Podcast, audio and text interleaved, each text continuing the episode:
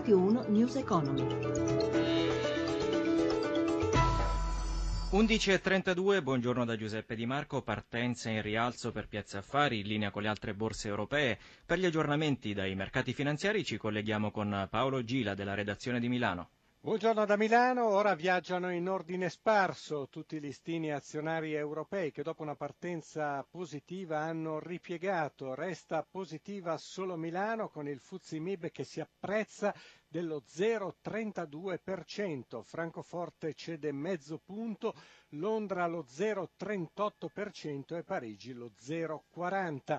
In evidenza a Piazza Affari solo pochi titoli, si trovano tra i bancari e gli industriali, piatti piuttosto deboli gli energetici, per quanto riguarda lo spread, il differenziale di rendimento tra BTP e Bund decennali si trova a 107 punti base con il rendimento dei BTP a 10 anni all'1,70%. Infine per quanto riguarda i cambi, l'euro è stabile contro dollaro sulle stesse indicazioni di ieri a 1,0740.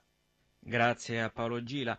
Forte del lieve rialzo delle stime di crescita per l'Italia da parte dell'Ocse, il ministro dell'economia Padoan a Bruxelles ha ribadito la richiesta di flessibilità su riforme e investimenti. Lunedì il testo della manovra dovrebbe arrivare in aula al Senato. Paolo Bonanni ha chiesto all'economista Paolo Manasse se l'Italia è pronta per una promozione netta partendo dalla Commissione europea qualche indicazione potrebbe essere data anche dalle critiche che sono state eh, mosse in Italia a questa legge di stabilità da istituzioni autorevoli come la Banca d'Italia e la Corte dei Conti. Credo che su queste obiezioni, che in sostanza dicono che c'è un rinvio delle imposte al futuro e si coprono le spese o comunque riduzioni fiscali come quelle sulla casa, rinviando i problemi nel tempo con imposte invece di carattere temporaneo, su queste critiche, quindi io non sono molto ottimista che ci vengano attribuiti ulteriori margini e spazi di manovra. Potrebbe esserci l'eventualità di un maxi emendamento da parte del governo e quindi fiducia in aula? Questo probabilmente sarà scongiurato. L'agenzia Moody's prevede una crescita globale debole per l'area euro in media dell'1,5% nel 2015-2017. Bisogna preoccuparsi? Questo quadro positivo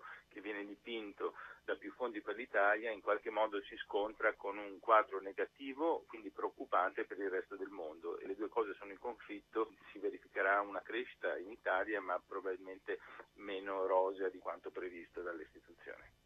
La lotta per il latte prosegue il presidio degli allevatori davanti allo stabilimento di Ospedaletto Lodigiano, filiale italiana della multinazionale francese Lactalis, che da ieri ha sospeso il ritiro del latte da alcune stalle. Oggi la protesta si allarga ai supermercati. Anna Treibbi ne ha parlato con il presidente di Coldiretti, Roberto Moncalvo.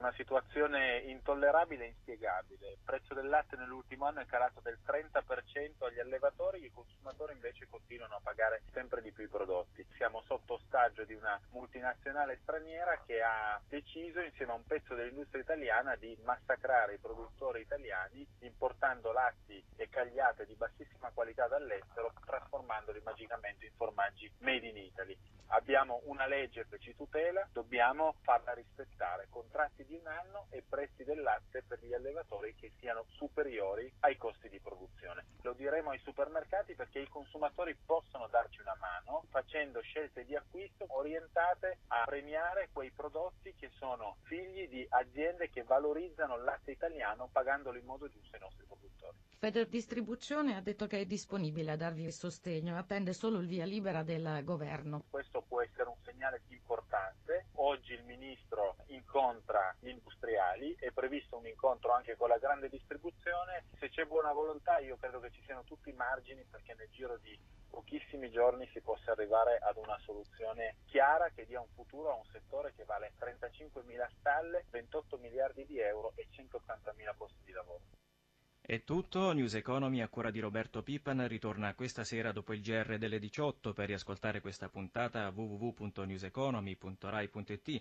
Grazie a Marco Mascia per la parte tecnica, da Giuseppe Di Marco, buon proseguimento di ascolto su Radio 1.